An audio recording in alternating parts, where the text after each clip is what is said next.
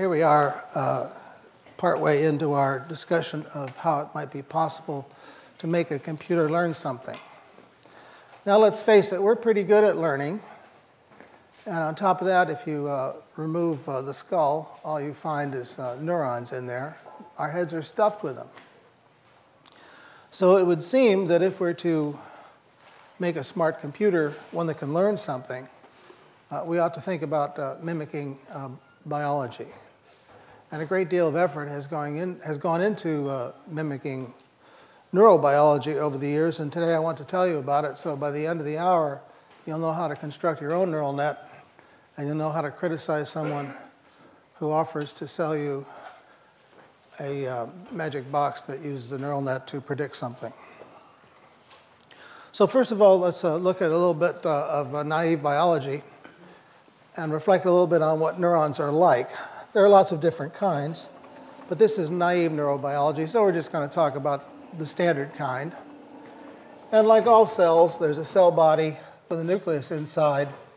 But in contrast with most cells, there is typically a long protrusion called an axon. And an axon divides into relatively infrequently, but sometimes, some, but they do divide. Uh, that division is called a bifurcation because it's a division into two parts. On the other end of the uh, neuron, uh, you have a whole lot of things that branch off like so. And these things, in contrast to the axon, do nothing but branch like crazy in general. And that, that part of the axon, or that part of the neuron, is called the dendritic tree.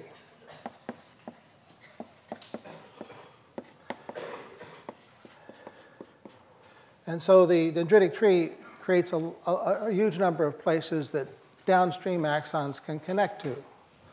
So a downstream axon, one, it's, it's, the, it's the other, it's, it's the business end of a, of a, of a neuron off there, uh, out the door.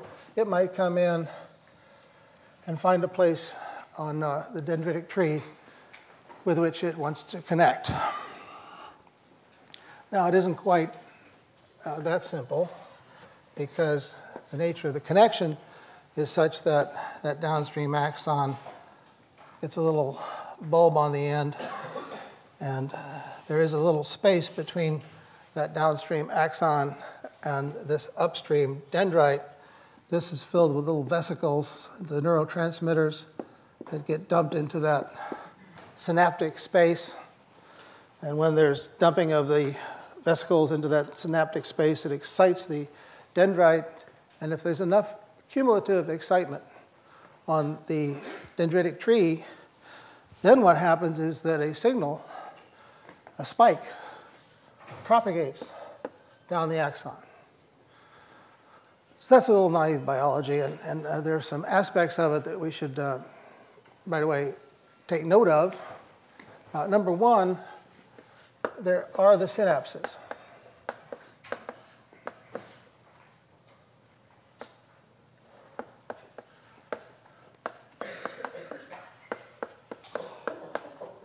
And some of these synapses are thought to be more important than others. That is to say, they exert more influence on the, on the, on the, on the performance of the, uh, of, the, of, the, of the neuron. So we have the, a kind of notion of synaptic weights. Some of them have a higher influence or higher weight than others. Then the next thing we need to take note of is there's a sort of cumulative effect. Cumulative.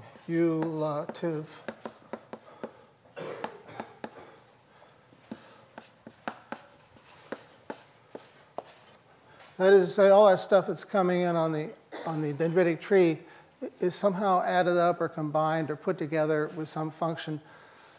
Who knows what it is, but there's a kind of accumulation of uh, stimulation on this dendritic tree, which leads to a decision about whether that spike goes down the axon. It either does or it doesn't, so there's a certain all or none phenomenon here, uh, which uh, is another way of saying that the spike either goes or it doesn't go. And those are three uh, handy observations. Those are three knee jerk observations. Uh, there's a lot, lot, lot more you can say about what goes on there. In fact, you can take a whole complicated course on what goes on in a single neuron. And you'll talk about uh, sodium and potassium and gradients and refractory periods and all that sort of stuff. But this is all we're going to do. It's the only thing we're going to take note of today. These kinds of characteristics. And now what we're going to do is we're going to say, okay, given those kinds of characteristics, how would we make a model of it? Because it's MIT after all. We make models of everything. That's what MIT is all about. So let's make a model of uh, this uh, little biological, this biological element. Well, let's see. Uh, first thing we're going to do is we're going to have some inputs. we have input 1, and it's going to come into a multiplier and get multiplied by some weight, weight sub 1. And then we might have lots of inputs.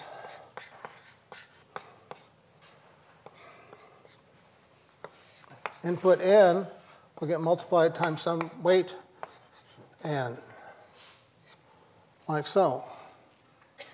Oh, what have we done so far? Well, we've got number one kind of modeled. That's, that's that part there. Next thing we have to do is we have to have some way of combining all of these influences, all these products of the weights times the strength of the input. So what we're going to do is we're going to run all those guys into a summation box. So there's a real big modeling decision that we made. We're going to just take the sum of the inputs. And there might be many of those. So let me draw a few more arrows here. Next thing we need to do, though, is we have to say, well, the output is not proportional to the input, but rather it's an all or none kind of phenomenon. So we're going to have to run the output of the summer through a thresholding box. All right? So here's the function that's performed by the thresholding box. There's going to be zero output until we get to some threshold, and then we're going to put out a 1.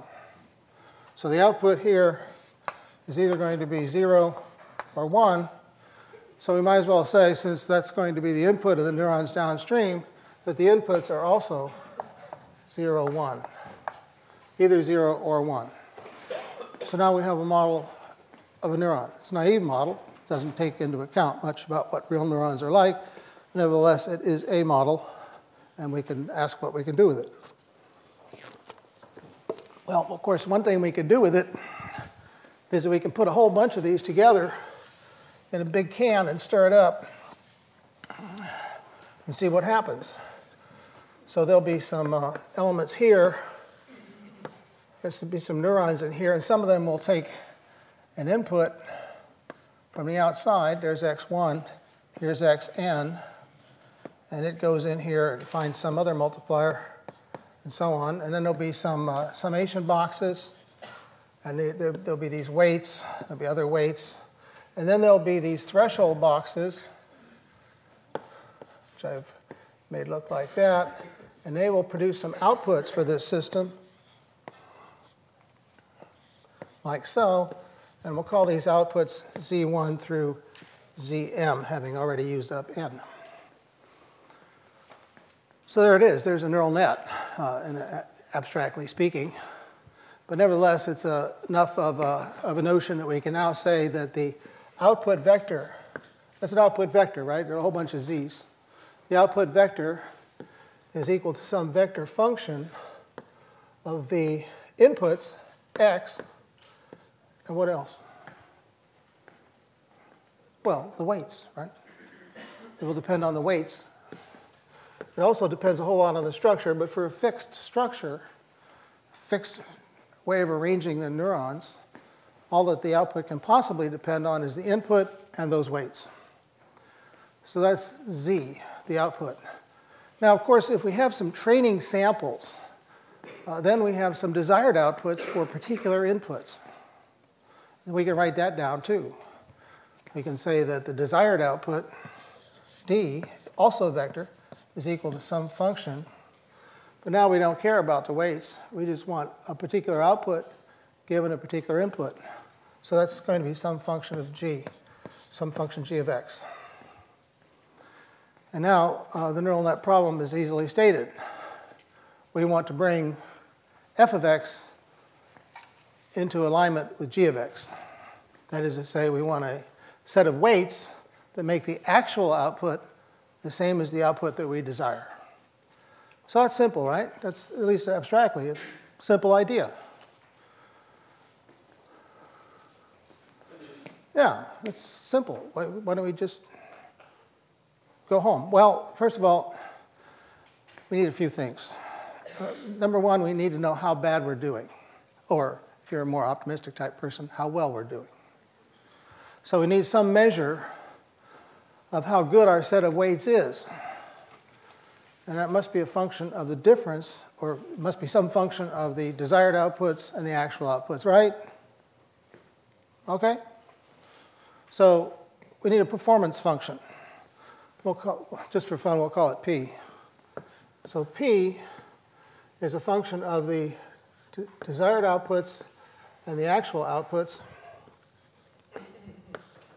like so. And the one we're going to use today is this one. We're going to say that the performance is equal to, I don't know, D minus Z, the difference. Let's take the magnitude of that, and uh, let's uh, multiply it by 1 half, and let's square it.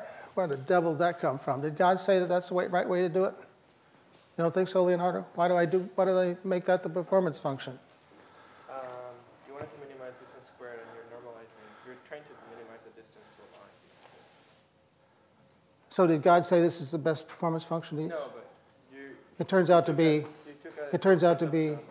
It turns out to be. A little more than adequate. It turns out to be good. it turns out to be mathematically convenient to use this particular metric. And that's not a bad thing to, to, to have. After all, if we draw a graph of this, if there's only one d and one z, so it isn't a vector, then the graph looks like this. So we'd like to minimize that quantity. Now you can think of, uh, you know, but there must be some imprinting early in 1801 because I don't like to think about minimizing stuff. I like to think about maximizing stuff. So we're not actually going to use this as our performance function.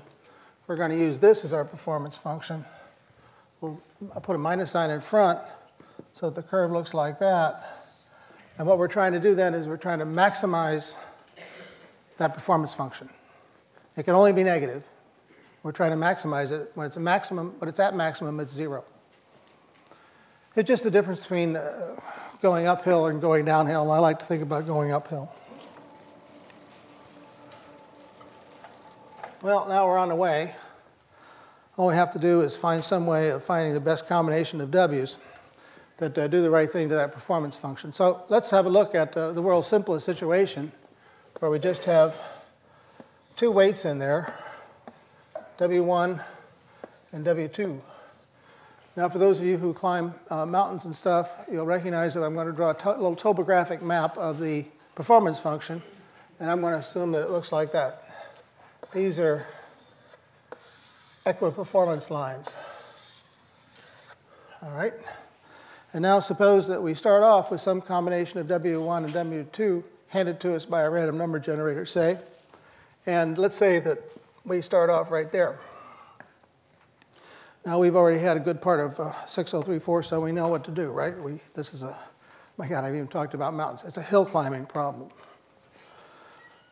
So uh, we can do uh, what we learned about real early in the subject. We can do a uh, hill climbing type uh, depth first search type thing.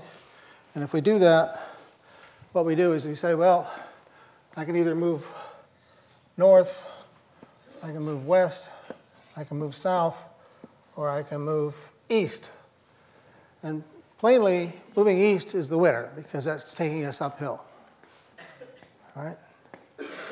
So if that were all there were to this, then we could all go home and sleep. But it isn't. Oh, we can sleep anyway, I guess. Come to think of it. Uh, but this isn't all there is to it because the trouble is, if there are lots of W's, this becomes a hugely high dimensional space. So this, this idea of trying one move in each direction doesn't work very well. So we have to think of something uh, better to do. Uh, before we get to the But, but by the way, nevertheless, this is, uh, well, wait a second. Halt. We, think of, we, we, we forgot that we don't have any thresholds in here either in our model. So we need to have some way of altering not only the weights, but I guess come to think of it, up in here, uh, we can have thresholds that we can adjust as well. But there's a trick that, will help us to get rid, that will not just help, enable us to get rid of thinking about the thresholds. So let me tell you about that trick. What we're going to do is we're going to add an extra input here, like this. It's going to have a multiplier on it like this. It's going to be permanently connected to minus 1. And it's going to have a weight coming in of W0. So we got W0, W1 through Wn. And what we're going to do is we're going to make W0 equal to that threshold. And if we do that, that sort of subtracts T off of this thing. So instead of firing at T, we got to fire at 0. So what we're going to do then is we're going to replace our original threshold function by one that looks like this. Same thing, only it triggers at 0. But now, you see, we've rendered that thing as a weight, and we can adjust that weight just like any other ones. We can hill climb it or whatever we want to do. So we got a series of uh, tricks here, and this is, uh, this is trick number, well, let's call this trick number one. Now, over here, we decided that ordinary hill climbing won't help much because there are too many dimensions, but we, we've all taken 1802 or something like that, and we know what to do with a situation like this where we're trying to climb around in some space, and we're trying to find the, uh, the, the highest place we can get to. We know what to do, right? We have the method of, what do you think, Casey? You do what? Yeah, you go up, you go up perpendicular to the contour line using the method of what? Gradient. Now there's only two possibilities, ascent or descent. And I've arranged to go up, so this is gradient ascent. We're trying to cross those contour lines perpendicularly, so we got gradient ascent. So instead of just trying out these northeast southwest deals, what we can do is we can try to go in that direction. And to go in that direction, we can just use good old 1800 something or other and say that delta W, the difference in the weights that we want to, that we want to, uh, to use, is equal to, let's take the partial derivative of the performance function in the x direction, multiply that times a little vector i in that direction, plus the partial of the performance function with respect to y, plus a unit vector in the up direction, and so that becomes our delta W. All right? Uh, except that maybe we want to put a little rate constant there, like so. So that's the rate constant.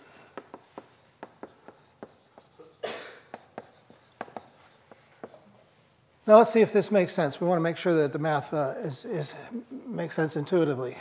If I go in this direction, and if that partial derivative is big, that means I'm getting a lot of bang for my x buck. And so that sounds good. I want to go a lot in that direction. On the other hand, if I'm not getting very much out of going in the y direction, as I am not here, that means that the partial derivative will be small. That means I don't want to go much in that direction. I want to go mostly in the x direction, only a little bit in the, in the y direction. And that's what we, that says here. This partial is big, this partial is small, so I'm going to end up going sort of in that direction. In fact, my arrow is a little bit too severely uh, in that direction. It'd probably be more like that, you know, crossing the local contour line. So that's what we're going to do. We're going to use gradient ascent. Except that we can't use gradient ascent. There's something about our problem that isn't like what we had in 1800 something or other. What's the problem? Well, what, what, what is required before you can use gradient ascent?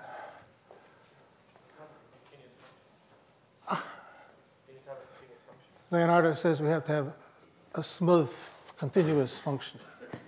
And this is anything but smooth because we got that step function in there. So this method won't work. But anyhow, this is a good idea, and we'll call this uh, insight number two. Oh, but wait a second. Uh, we can fix this, actually. because we don't, God didn't say we had to use a step function, we could use a smooth function. So why don't we come back over here and make uh, yet another adjustment. So instead of, we've got, it, we've got that, but we want to adjust it again. And what we want to do is we want to have a threshold function that's not sharp like that, but rather sort of, sort of on the smooth side. I don't know, let's use all of our colors while we've got them. So maybe what we want to do is have something that is the same on the ends, but which is a little bit smoother in going through zero, looks like that. That would certainly uh, do a job for us. And in fact, uh, the, the function we're going to use is um, 1 over 1 plus e to the minus alpha, where this is alpha. Now, did God say that was the right? It does have that shape, right? So if, if alpha is very large, then e to the minus alpha is 0, then it's 1. On the other hand, if uh, alpha is very negative, then it's 1 plus some big number, that's 0. And if uh, alpha is equal to 0, then it's 1 plus 1, so it's 1 half, just like I drew it. But there are lots of functions that have that property. Scylla, why did I use this one?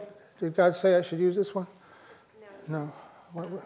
But you might have used But it might turn out to be, the simplest for the best, why would it be the best? Because it's ma- ma- ma- math, mathematically convenient. Yeah, that's right.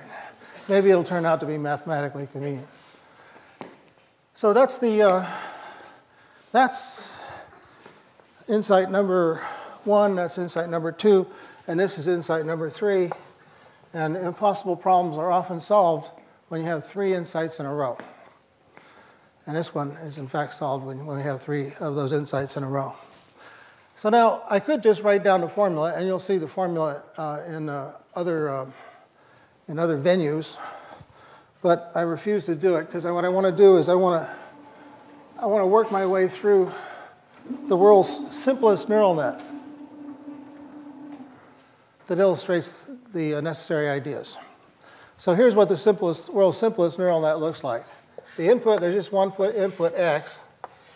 It's multiplied times some weight, W1, and that produces a product, P1, and that goes into a threshold box, which is this, this function here, which looks like this curve here. And since it sort of looks like an S we're going to call that a sigmoid function. It's a sigmoid function. Did you ever hear about a sigmoid function before in this course? It's, it's exactly what we use as our thresholds on, on, on, on quiz grades. So we're going to use a curve that looks like that. And then the, out here comes y, and then the y gets multiplied by another weight, w2, and that produces p2, and that goes into another sigmoid like so and produces Z, and Z goes into the performance calculating box, and out here comes P, which is equal to minus 1 half uh, the desired output minus the actual output squared. And now since I've only got one thing and not a vector, I write it as a scalar. So what I'm assuming is that I have some samples uh, with uh, desired values, and I can observe z, the actual values, and I want to bring them into conformity by doing these partial derivatives and stuff, and then making the necessary adjustments to the weights. Simple, right? Now, this is where I got to do a little partial differentiation and stuff. So you down here in front are in charge of making sure I don't make any mistakes. And if I make a mistakes, any mistakes, well, we'll hold, I'll hold you accountable. So I don't know what to do with that, actually. What a mess. Well, let's see. According to, uh, according to the formula on the middle board, let me forget the rate constant. We can put that back in later. But according to that thing there, I need to calculate the, in order to figure out how much of a change to make to these W's, I have to calculate the partial derivatives uh, of, uh, that performance function, and you know, geez, I better make an adjustment here before it's too late. Uh, X is actually W1 in my diagram, and Y is actually W2 in my diagram. So what I want to do is I want to uh, calculate those partial derivatives. So I have partial of the performance function with respect to W1. Anybody work that out in their head? Oops, wait a minute. What's, what have I done? Oh, there, sorry, W2 here. Let's start with W2 since it's closer to the output. Partial of performance function P with respect to W2. How do I do that? I could throw up my hands and give up, but no, uh, I went to MIT too, and I know about 1801 stuff, and I know in particular about what? When you want to compute a, a derivative and there's a whole bunch of junk in the way. Gosh, I feel all tied up. I feel like I am shackled by what? Chain the chain rule. Thank you. Okay, so the partial of P with respect to W2 can be written as the partial of P with respect to Z times the partial of Z with respect to W2. Okay?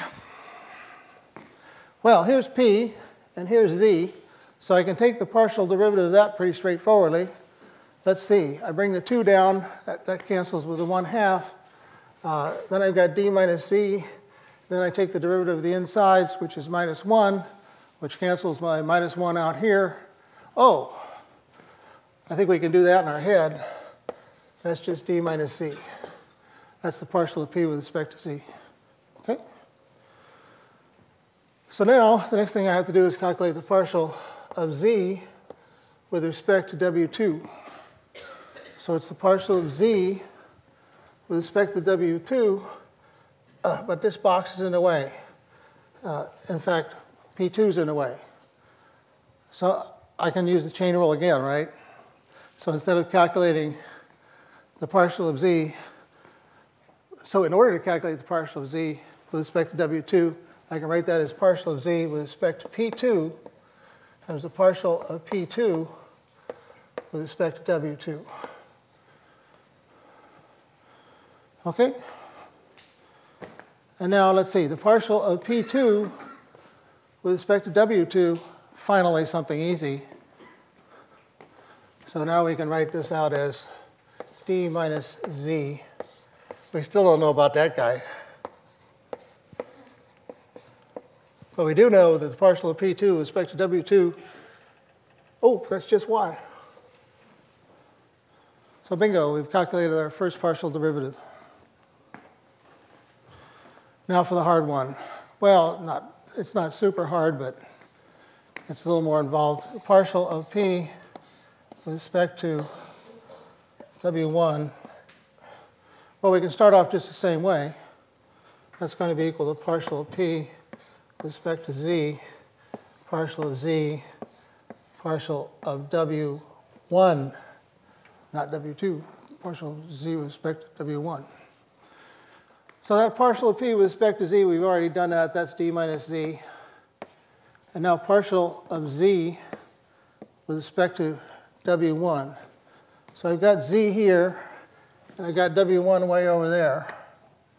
So I better take my next variable p2 and stick that in there and do the chain rule again. Partial of z with respect to p2, partial of p2 with respect to w one. I've got to keep my indexes right because I'm working on, I'm trying to get the partial of everything with respect to W1 now. Okay, so let's try working on partial of P2 with respect to W1. Writing the stuff I've got carried over, D minus Z, partial of Z, partial of P2, partial of P2 with respect to W1. P2 with respect to W1, well, Y is the variable I'm going to have to use.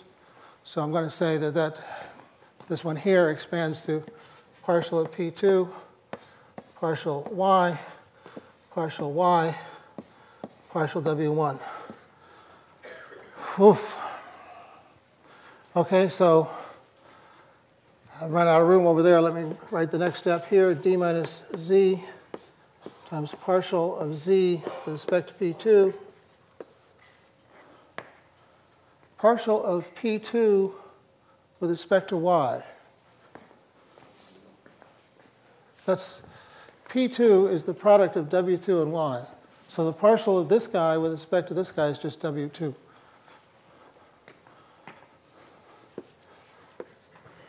Now we've got partial of y with respect to w1. Oh, one last chain rule element here. Here's p1 in the way.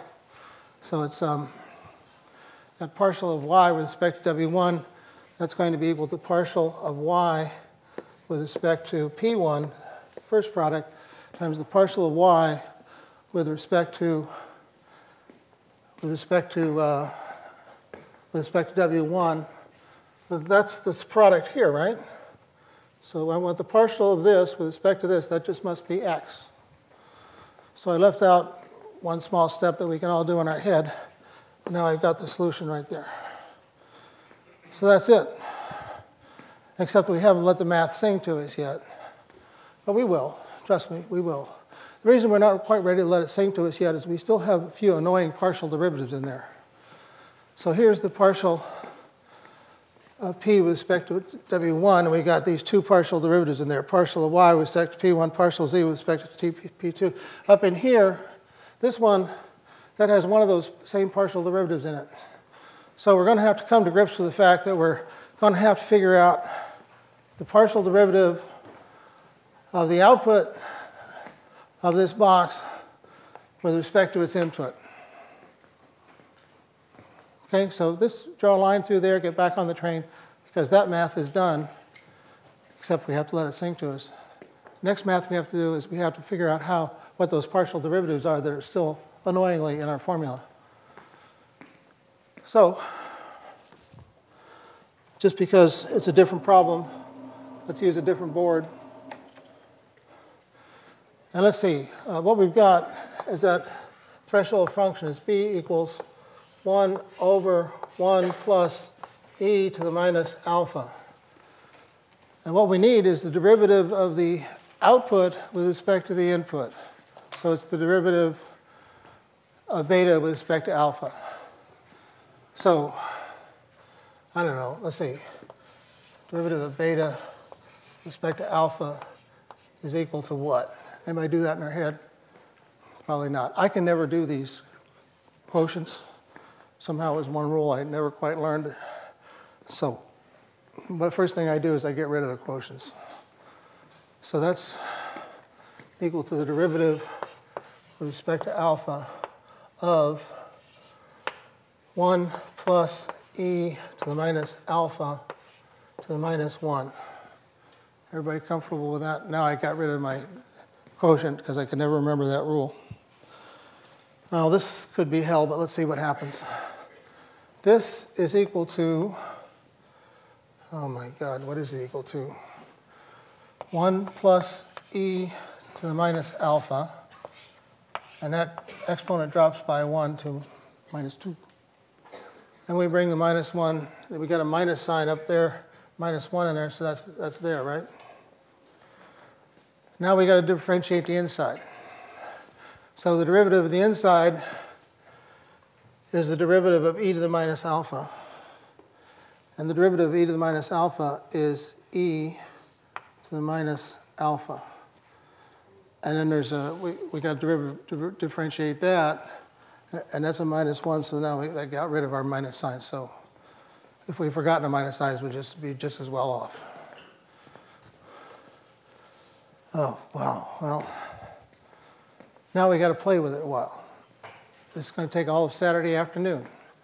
Uh, we're struggling to work this all out, and we haven't got something simple yet, but we can play with the math, and maybe by dinner time we'll be done. So let's see. This can be written as e to the minus alpha over 1 plus e to the minus alpha squared. And uh, everybody happy with that? Now, uh, using the, the, the, uh, law of addition and subtraction, we can add 1 with impunity as long as we subtract 1. All right? So, let's see. So let's take one of these guys outside, like this. And we'll multiply it times the stuff inside. So let's see, that's 1 plus e to the minus alpha over 1 plus e to the minus alpha. Wait a minute, you said I forgot the minus 1 over there. That's okay, I'm going to put it in right here. Minus 1 over 1 plus e to the minus alpha. All right? And there it is. Magic. Because. What's this guy? That's beta.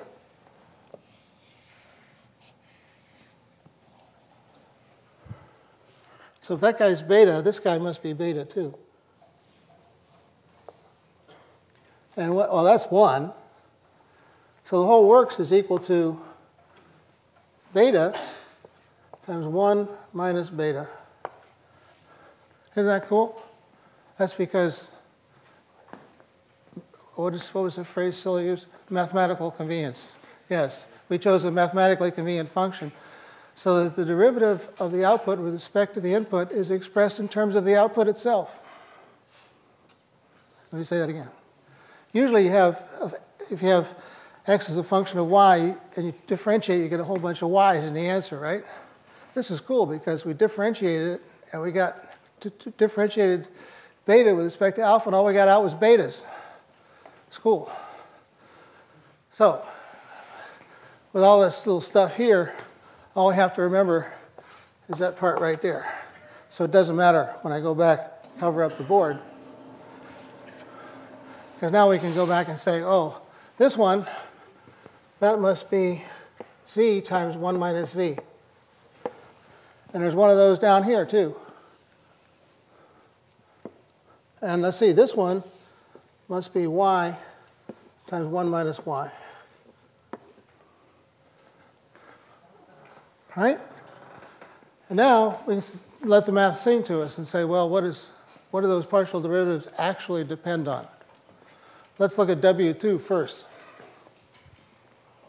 That partial of the performance function with respect to W2 depends only on d minus z, z times 1 minus z, and y. Or to put it in terms of what variables it depends on, what variable values it depends on, W2 depends only on Z and Y. Okay? Well, what about W2? This partial here depends on D minus Z. Oh, but I already calculated that. It depends on partial of Z with respect to P2. I've already calculated that. It depends on W2, and it depends on Y and it depends on x. So the value that we have to calculate for W1 depends on W2, depends on y, and it depends on x. And that's all it depends on other than things we've already calculated. Okay, now the math is beginning to sing a song. What if there were 100 of these all lined up? What would the last one depend on? 99 other things? Nope. Just depend on stuff we've already calculated and stuff in the vicinity. So that's the magic of this algorithm, which is, by the way, called the backpropagation algorithm. Because you start calculating the W's that are close to the output, and as soon as you've got those, you've got just about all the information you need in order to go one step back and calculate the W's in the next row, next column. And then go back to the next column after you've done that, and all the way back as many, as many layers, as many columns as you have. So if you've got 100 columns, then the amount of calculation you have to do in that last, in that last column is just the same as the amount of calculation you had to do in the middle column or at the end. It's a local computation. So guess what? For a fixed number of neurons in a column, it's linear in the number of columns. Yes. How does this deal with feedback loops? It doesn't. The question is, how does it deal with feedback loops? There are a million variations on the theme of neural net, and some of them do have, have feedback loops, ha- have, have outputs that eventually go back into their inputs, and we're not dealing with that kind, with that particular kind. So, that's the, that's it, that's the intuition.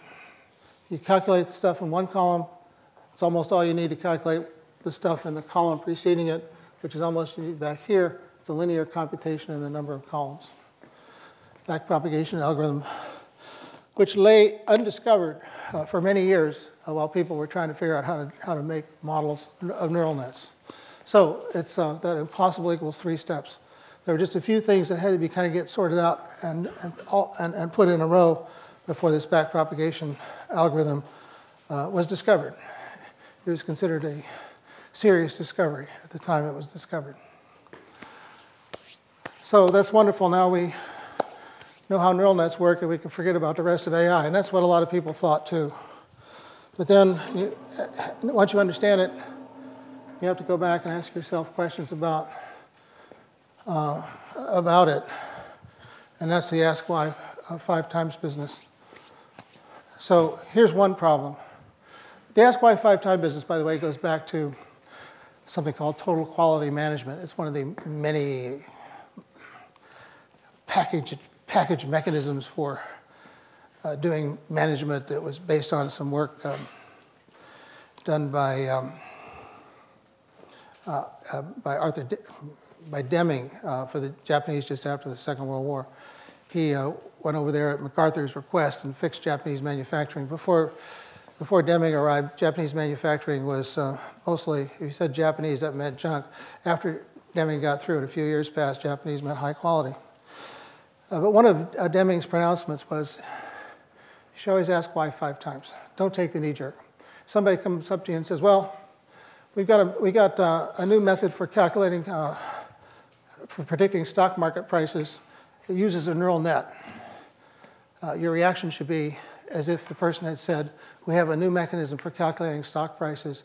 It uses a Ouija board, or it uses magic, uh, because that's what they're doing to you. They're trying to they're trying to, they're trying to uh, impress you uh, with some technology, which you now understand. What is the technology actually doing? That's the first question we have to ask in our five. And what it's actually doing is it's got some desired outputs and it's trying to contort the weights to give you actual outputs that are like the desired outputs. So it's fitting a curve. So you've got lots of ways of fitting curves. You can use the Fourier transform. So you have to say, well, why is this better than a Fourier transform? Why is it better than any one of uh, many other mechanisms for fitting a curve? Uh, that's problem number one. Problem number two is, so you've got a problem involving playing the ponies at the racetrack. How do you encode all of the parameters in, uh, uh in your input vector so as to reflect the properties of the problem? Usually that's the hard part.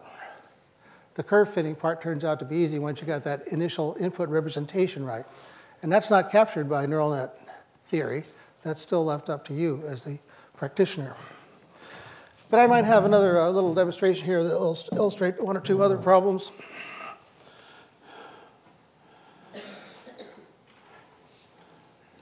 Now, this isn't uh, exactly the kind of neural net we uh, just looked at, but it's very similar in nature. There are some weights, they need to get adjusted. And the idea is to uh, approximate that red curve with this uh, neural net uh, with this neural net mechanism. So the, um, the sample points are the little red dots there. So as we step through this, we ought to find ourselves with an output curve, that's the green one, that eventually brings itself into conformity with the red one, with those red dots.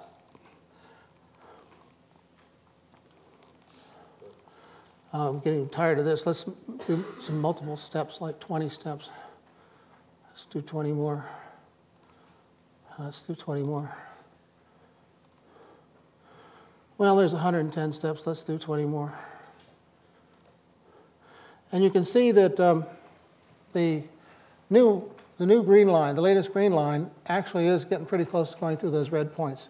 But you notice there's another little problem. There's another little feature up here. Notice how that guy's beginning to bend like crazy in order to conform to that. And let me try to go 100 steps more. Okay, there's 100 steps more. Now it goes through there, but right here, it, it kind of has to bend itself real hard, and it'll do it. But you, you, you say, well, I'm not sure it really should be doing that because I'm actually trying to fit a smooth surface to these sample points. This is the so called phenomenon of overfitting. You're trying so hard to contort yourself to the sample points that your values in nearby places are often highly distorted in order to kind of, as a contortionist, to get into that space. So that's a, that's a problem. So that's problem number three. But this was pretty slow. Um, so let's uh, reset that guy. And uh, I use the 0.05 rate. That's that multiplicative factor that we ignored in the development of the math. Now, when we put that back in, we can use various rates, right? So this was too slow to converge. So let's try uh, this one. And I don't know, let's try uh, our first 20, 20 steps. That's good. You notice it's converging, or it's getting itself to conform much faster. That's good. Well, that really worked well, but since that worked well, let's go to 25. Restart it again. Go through our first, just 10 steps to see how fast it goes. Uh, so what's going on here uh-oh. Well, uh, let me try that again. So let's go to 100 steps. Well, maybe there's something weird about that. Let's just. Oh.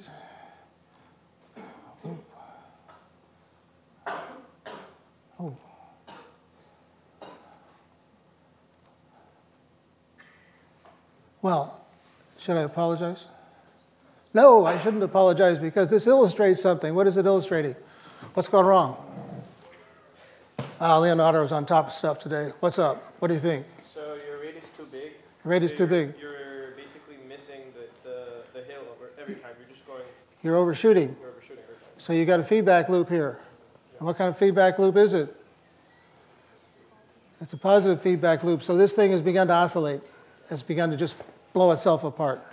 So yet another problem you have with neural nets is, is picking or adjusting as you go the rate constant so that you don't get into this kind of violent uh, positive feedback situation where instead of converging on an answer, you just blow yourself to pieces.